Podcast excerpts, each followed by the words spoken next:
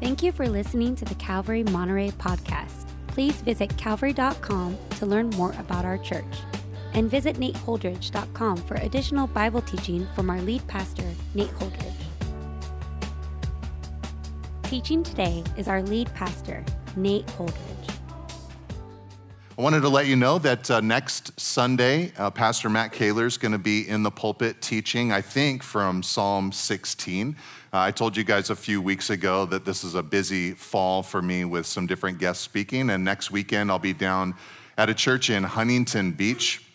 Uh, teaching, I think, six times over the course of a weekend, so you can be praying for energy for me with that. When I got the invitation, uh, we had just dropped our oldest daughter off at college in Los Angeles, and so I said, Yes, I will definitely come down uh, to that area. It's actually her birthday, so for the first birthday that she's away, uh, Christina and myself will actually be able to be with her and celebrate her. So we're happy uh, about that. So we'll see you the following Sunday, um, picking back up our study of Galatians. And like Janine said in the announcements, hope to see you tonight for our last growth night of the Jesus Famous Men and Women series. Uh, tonight is going to be, I think, a special night. Uh, I'm going to teach both the men and the women combined. Uh, a brief devotional on Jesus' famous men and women live as a sacrifice unto God from Romans 12, 1 and 2. Kind of a devotional encouragement to you as a church. I want to share my heart with you.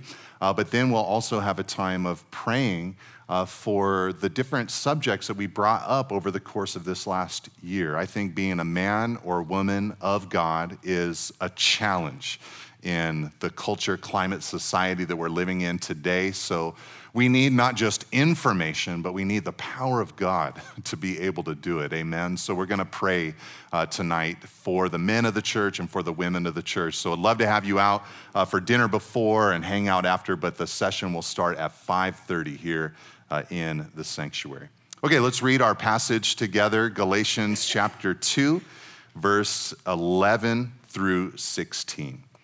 Paul, writing, of course, Galatians said, But when Cephas came to Antioch, uh, I opposed him to his face because he stood condemned. Now, over and over again in the letter, Paul is referring to Peter as Cephas. That's, uh, that's the name that Jesus gave to Peter. It's the, it's the Aramaic version of Peter. And so when Jesus spoke to Peter and said, I call you Peter, he would have said, I call you Cephas, the Aramaic version. So uh, that's what Peter's referring, or Paul's referring to. When I came to Cephas, when, when Cephas came to Antioch, I opposed him to his face because he stood condemned. For before certain men came from James, verse 12, he was eating with the Gentiles.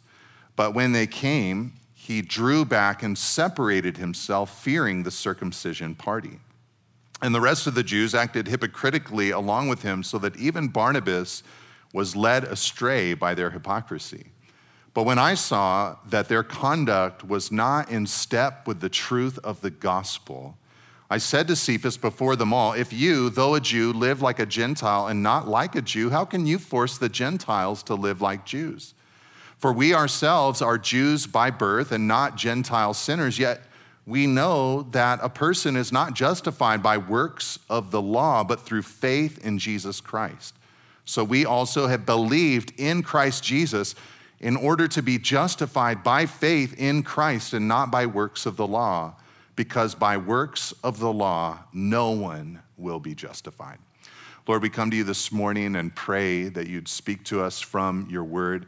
Help us, Lord, if we're believers today, to continually uh, reassess our lives, our actions, our words, our thoughts, our deeds, uh, to, to make sure that they're in line with the gospel. And when they're not, uh, we pray, Lord, that we'd be reminded of the truth of the gospel and brought back into a line with it. And so, Lord, we pray for these things. We thank you for this passage and pray that you'd speak to us from it. In Jesus' name, we pray together. Amen. Amen.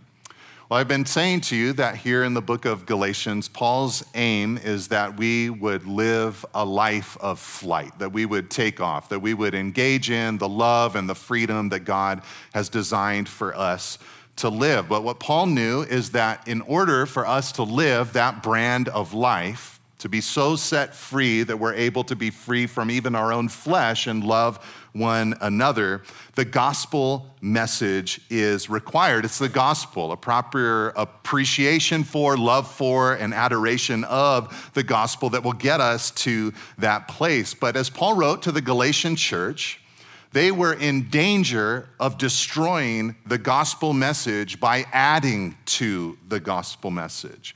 So he wrote this letter as a way to defend the precious message of the gospel of grace. Now, because Paul was the one who initially brought the gospel to the region of Galatia, he knew that to defend the gospel, he first needed to defend himself and his apostolic ministry. And that's where, really what the first couple of chapters of the book of Galatians are all about. And in defending himself, uh, we've discovered that Paul began recounting different events in his early life in Christ. At the end of chapter one and at the end of chapter two, Paul recounted two trips that he took to Jerusalem. Um, and you can nod your head like, yeah, I remember this. The last couple of weeks, we've been thinking about this. And on these two separate trips to Jerusalem, they were both very peaceful. And when he met with the apostles in Jerusalem, especially Peter and James, uh, they affirmed, confirmed the message of the gospel of grace that Peter preached. But this third trip that we just read about in Galatians 2 11 to 16, this third encounter uh, was not as peaceful as the first two encounters in Jerusalem. Uh, this third encounter, according to Paul, took place not in Jerusalem, but it took place in Antioch. A, a Gentile church was there in Antioch. Antioch was an important city, the third largest city in the Roman Empire behind Rome and Alexandria. And because it was located only 300 miles north of Jerusalem, when persecution began to hit the church in Jerusalem, many Jewish believers fled for safety up into the city of Antioch because there was a large Jewish uh, population there. And because they had the gospel inside of them, the gospel began to spread like wildfire throughout Antioch. It actually says in Acts chapter 11 that when Barnabas went to Antioch, what he saw was the grace of God. It was just a beautiful church. As I said in previous studies, it was the place where Christians were first called Christians because they were acting like Jesus. God was just doing a beautiful work in that place. Eventually, Barnabas went and got Paul to help him with the work in Antioch. But in this passage, what we learn is that eventually, and we don't know when, Peter or Cephas came to visit that church in Antioch. And at first, Peter's presence only added to the beauty of what God was doing in that city. Uh, he regularly, it says in verse 12, ate with the Gentiles in that church. There was this harmony of different cultures and customs and backgrounds all coming together under the banner of the cross of Jesus Christ. I think it was a breathtaking and beautiful church. And this man, Peter, the lead apostle, the rock, as Jesus spoke of him, a racial and cultural Jew, he was signifying through his actions that the blood of Jesus had united him with all these Gentile brothers and sisters up there in Antioch. As Paul had said to the Ephesian church in Ephesians chapter 2, verse 15 and 16, Jesus had broken down the middle wall of separation and had made a new humanity by his death and burial and resurrection. And as Peter ate with his Gentile brothers and sisters, he was preaching that message. There is a new humanity, Peter was saying, and I am part of it. But Peter, Paul tells us in verse 11 that a moment came where he had to oppose Peter to his face because he did something, verse 11, that he says was worthy of condemnation. While he was there and while he was eating with all of these Gentile believers, it says in verse 12 that some men came down from James from Jerusalem. Uh, Paul doesn't say why these men were there, but for whatever the reason they were there, it says in verse 12 that Peter feared the circumcision party. Those are two words I feel should never go together. And Peter began to slink back and separate himself from his Gentile friends. And because Peter was a leader, visible, important in the church, his shameful act began to spread like wildfire. And soon the rest of the Jews separated themselves during mealtime, and even Barnabas, who was considered a beloved pastor in that church, a friend of that church, even Barnabas, it says in verse 13, was swept up in their hypocrisy. You can only imagine the hurt that these believers in Antioch would have felt, the confusion that these believers in Antioch would have suffered because of Peter and Barnabas's withdrawal from them. The dividing wall of separation that Jesus had destroyed was being rebuilt by these actions. And as you might suspect, Paul could not stand by and let this unfold with no consequence.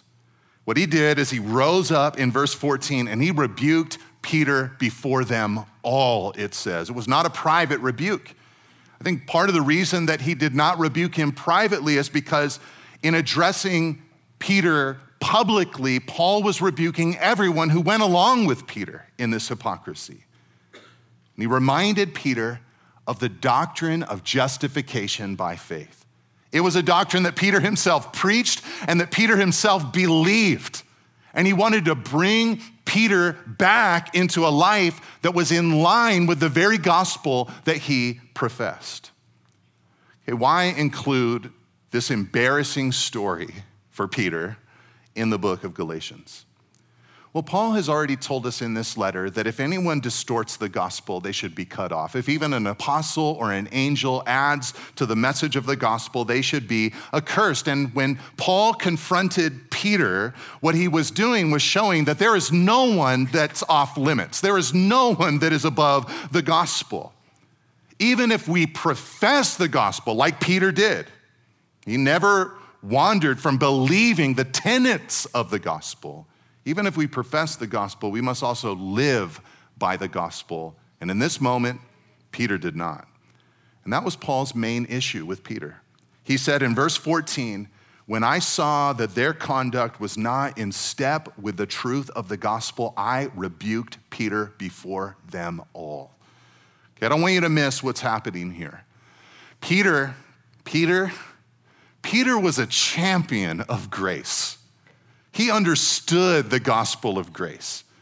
Years earlier, Peter was the guy who was on the rooftop of a house in a city called Joppa when he received a vision from God that he was to leave Joppa, go with some men who had come from Caesarea, and preach the gospel to a Gentile community of believers gathered, a Gentile community of people gathered together in the house of a military official named Cornelius. And when, when Peter did that in obedience to the Lord, what he saw was the Holy Spirit come upon these people as they believed the message as he preached it.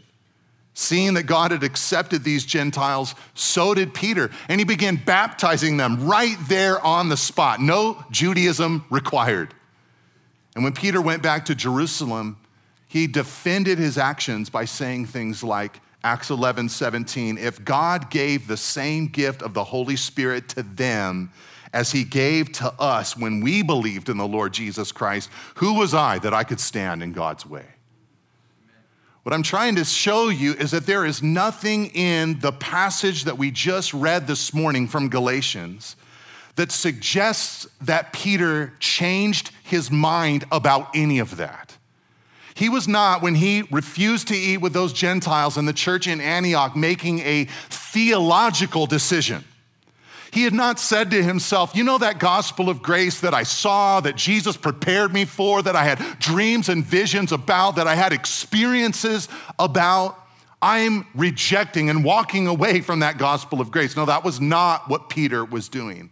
Peter was not making a theological decision, he was making an emotional decision. it says in verse 12 that he feared the circumcision party. The fear of man led him to act contrary to his theological convictions. And Paul knew it. And so he reminds Peter of justification by faith. He says, Peter, you need to get back on the path of the gospel. You need to walk in line with the message of the gospel. As Matthew Harmon wrote, the gospel is not merely the way we begin the Christian life, it is the means by which we continue to live the Christian life. It sets out a path for us as believers to walk. All right, so my question today is how does this passage encourage us today to walk out the gospel? What does it teach us about living in step with the gospel? And I want to show you in great preacher form three things from this passage today.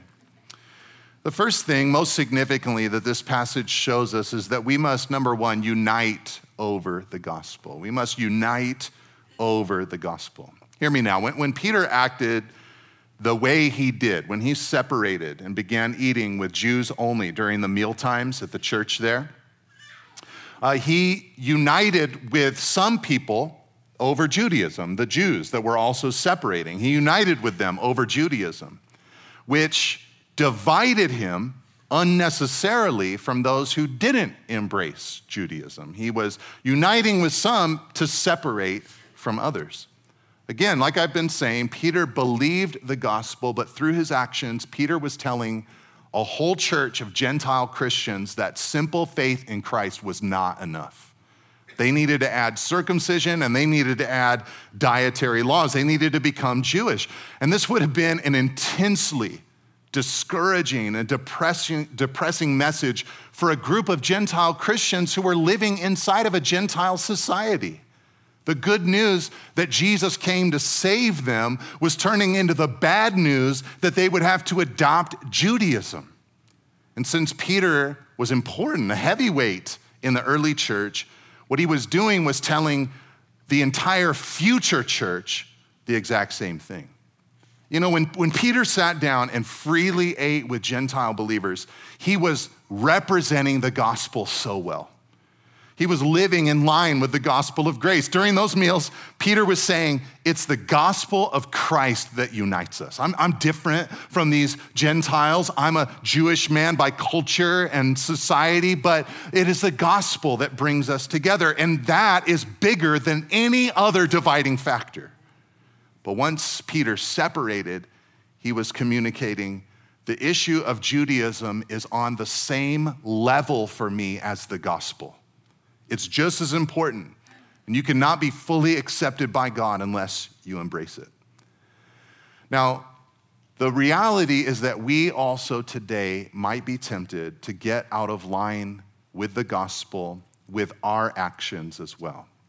In fact, I want to suggest to you that the passage is implying that we should be on guard for the inevitable moments that we will get out of step with the gospel. I mean, think about it. If the Apostle Peter, who spent three and a half years in the flesh with Jesus, who had many miracles to his name, who received dreams and visions, whom God opened up the scripture to, who actually wrote Holy Scripture, who witnessed with his own two eyes the expansion of the gospel into the Gentile world after the church had been primarily Jewish for about 10 years, if Peter could betray the gospel with his actions, then who are we to think, no, surely I would never do such a thing? Okay, if Peter could do it, any of us could do it, is the point of the passage. Like Peter, we might not denounce the core elements of the gospel. We might not denounce the death, burial, and resurrection of Jesus, but we should not, with our actions, communicate that one must add anything to faith in Christ. And I think in many facets of life, we have to be on guard against what Peter did. To, as Paul said, live in step with the gospel is to never stray from the straight path of the gospel. But as we're on this path, there are lots of detours that abound, and we have to resist them. For example, to live in step with the gospel, I think, is to avoid classism. the tendency to only be in relationships with people from the same social class. To live in step with the gospel is to resist sectarianism, the tendency to withdraw, withdraw into small theological enclaves that agree with even the most minor points of doctrine while rejecting everyone else. To live in step with the gospel is to embrace different personality types, believing that Jesus loves and has created everyone. To live in step with the gospel is to avoid dividing over the spectrum of political persuasions throughout the world today, knowing that we should not put a barrier to entry into Christ's kingdom that Christ himself did not construct.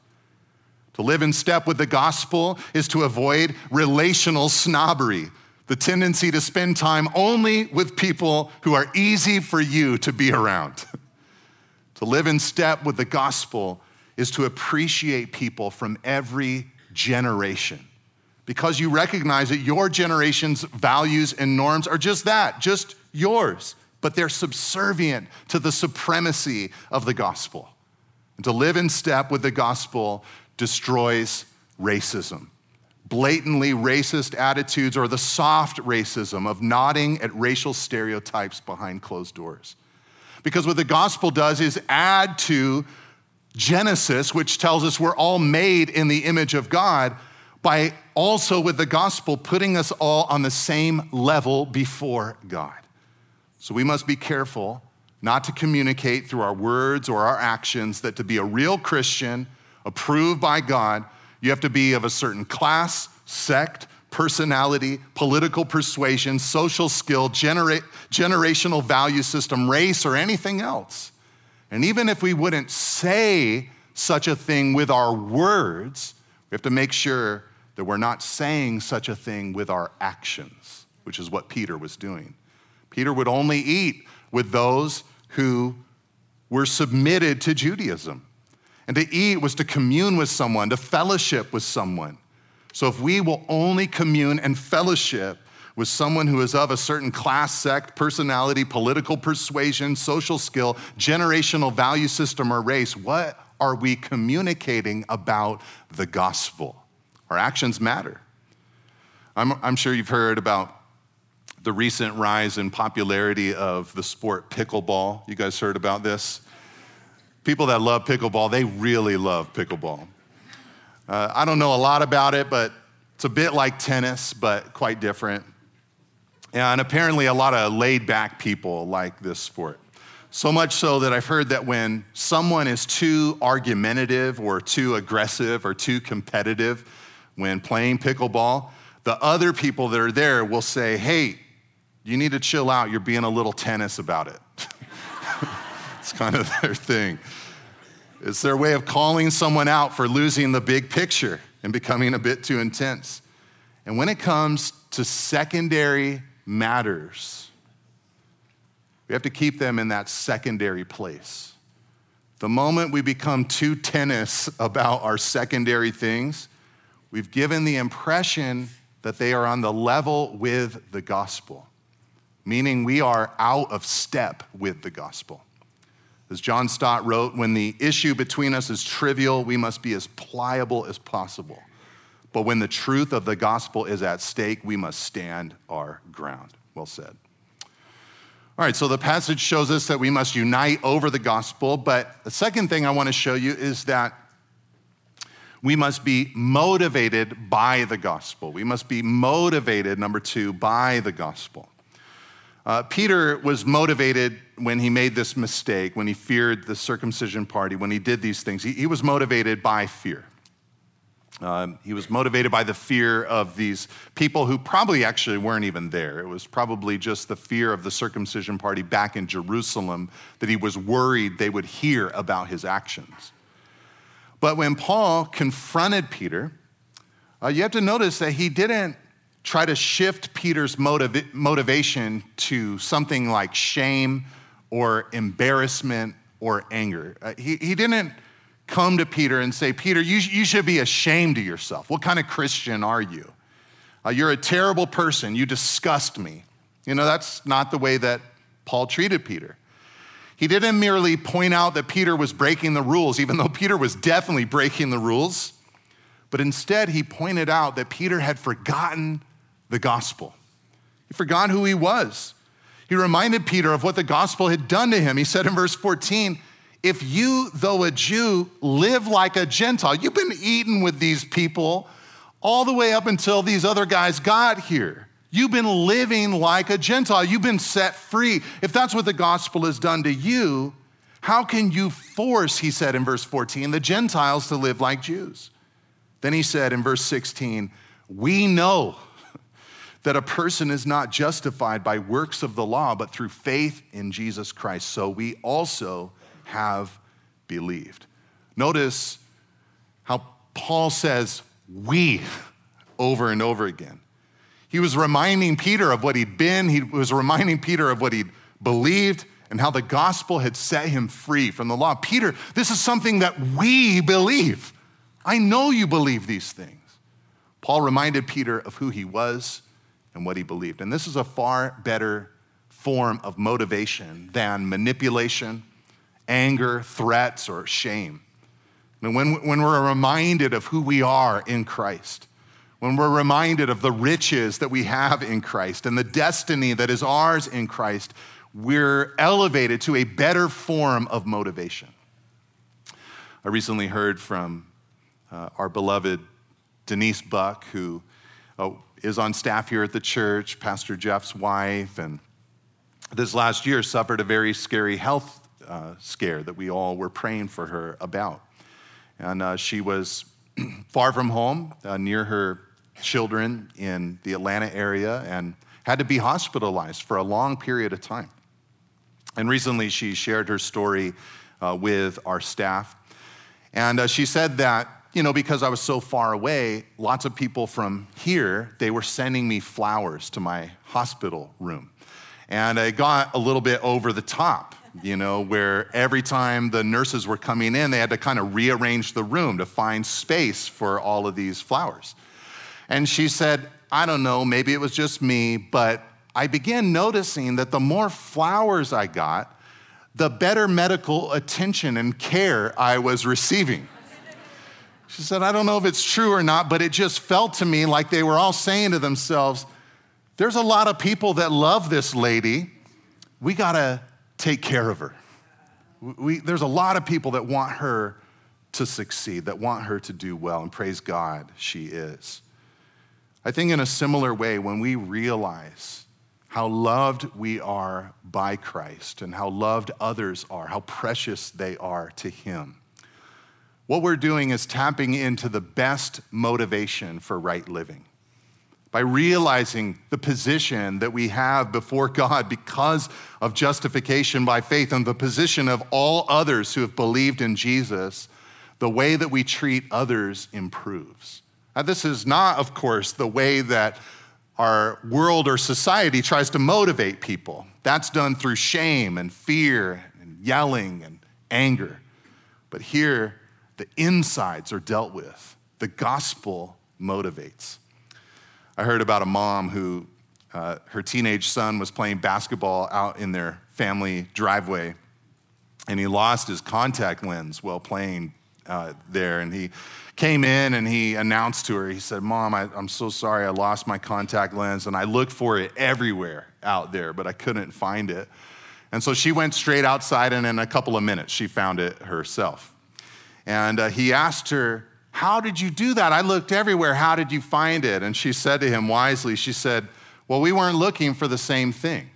You were looking for a contact lens, I was looking for $200.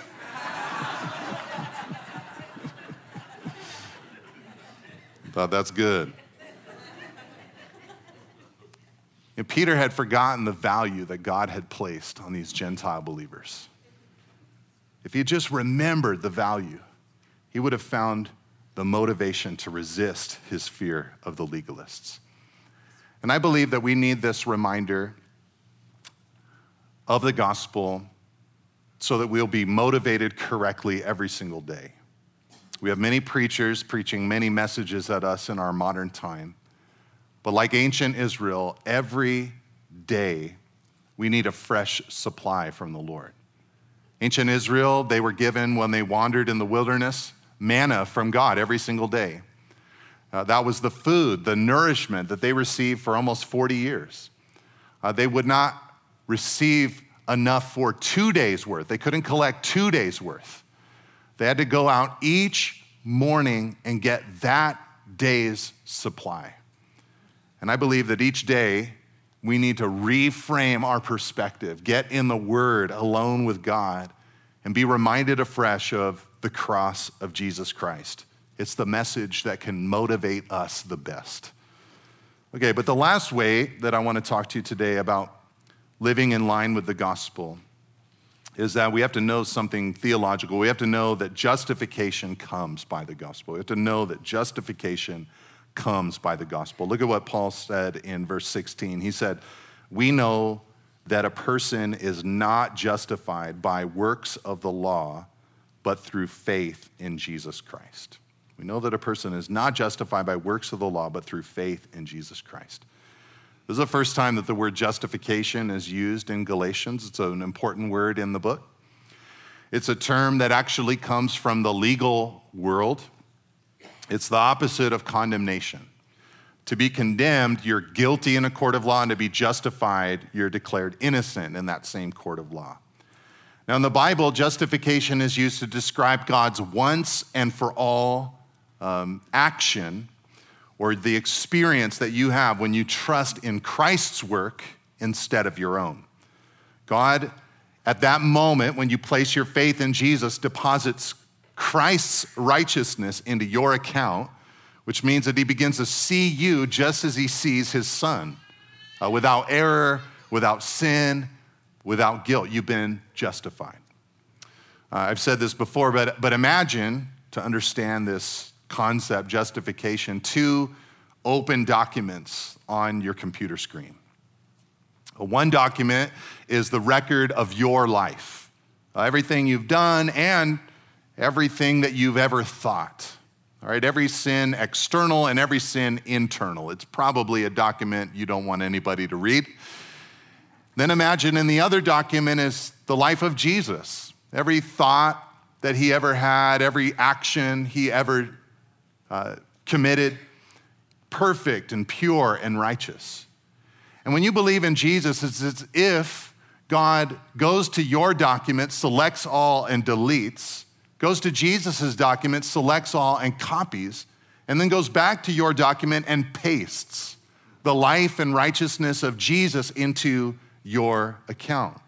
Now, when he opens up your document, if you're a believer in Jesus, he sees the righteousness of his only begotten son. Oh, Nate Holdridge, let's see. Wow, impressive.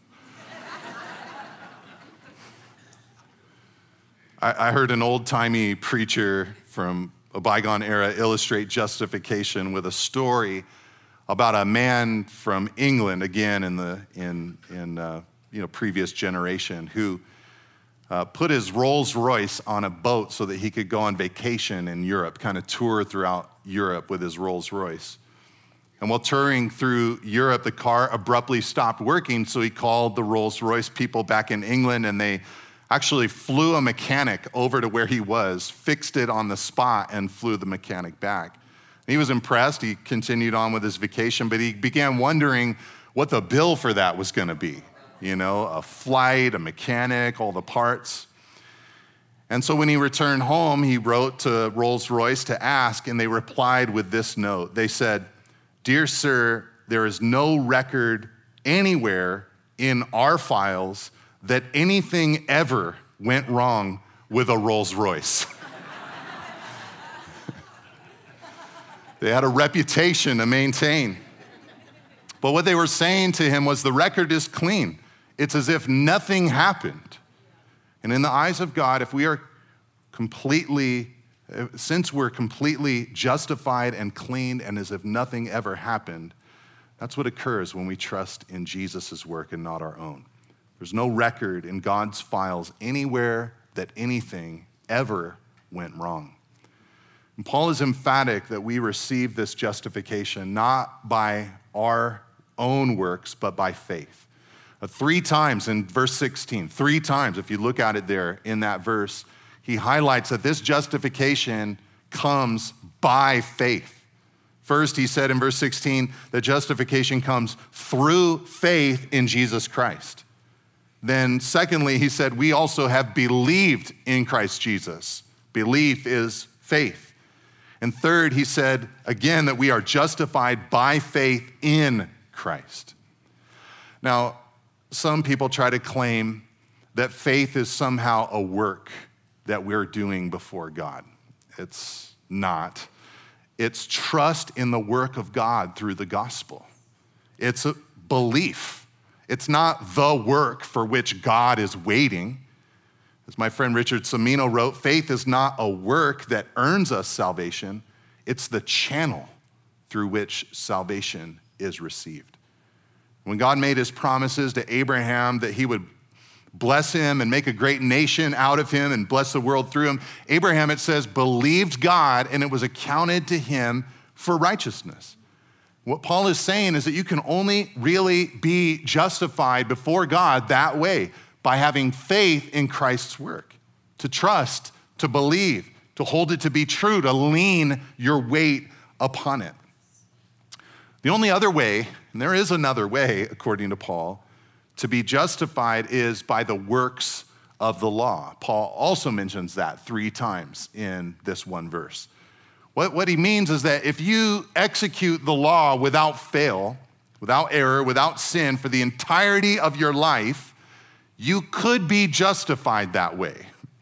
But Paul said it's a non starter because he said, by the works of the law, verse 16, no one will be justified. It just can't happen. We're incapable of living that kind of life. And to live in line with the gospel is to never forget this glorious truth. We stand before God not because of anything that we've done, but because of what Christ has done for us. In conclusion, when the people of Israel were taken out of their captivity in Egypt, God won many victories through all of the plagues, if you've read the book of Exodus. But there was one final miracle or final victory that God gave the people of Israel to set them free from their captivity in Egypt. And it happened at the Red Sea. You might remember the story. As Moses stretched out his hands and the staff, the rod of God, God parted the waters of the Red Sea so that the people of Israel could pass through on dry ground. And when the Egyptian armies pursued them, chased them into that same body of water, God allowed the waters to withdraw, to close upon them, ensuring freedom for God's children. They actually sang a song of celebration that day on the other side of the Red Sea. From that point on, Israel was meant to walk in line with the events of the Red Sea. When intertribal disputes arose, they needed to realize that for all their differences, all the different tribes that were there, God had chosen all of them that day. They were united as God's people at the Red Sea. When they were faced with impressive foes uh, inside the promised land, they needed to remember who they were they needed to be motivated by the past victory that God had given to them. They needed to be motivated by the Red Sea. And when God gave them the tabernacle system of worship, they needed to remember that this was not a way for them to earn anything from God, but to enjoy what God had already done for them. He had made them His own. They became His, so to speak, at the Red Sea. And Israel should have pushed forward in determination, all because of the great and final victory that God had won for them at the Red Sea. And for us, we don't have the Red Sea, we have the Red Sea of the gospel. The great gospel message should produce a determination in us as well to say something like, I am going to live in step with the gospel that I believe. I will unite with everyone who comes under the banner of the gospel. And I am motivated to do so because that same gospel calls me up into a better version of life. And justification only comes by faith in the gospel. So I will never trust my personal performance to gain me right standing before God, nor will I require others to perform above and beyond the gospel to get right standing with me. Instead, I will live in step with the gospel.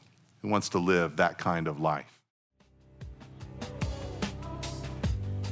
Thank you for listening. If you would like more teachings and information about Calvary Monterey, please visit calvary.com. You can also find books, teachings through the Bible, and articles from our lead pastor at nateholdridge.com. Thanks again for tuning in. See you next week.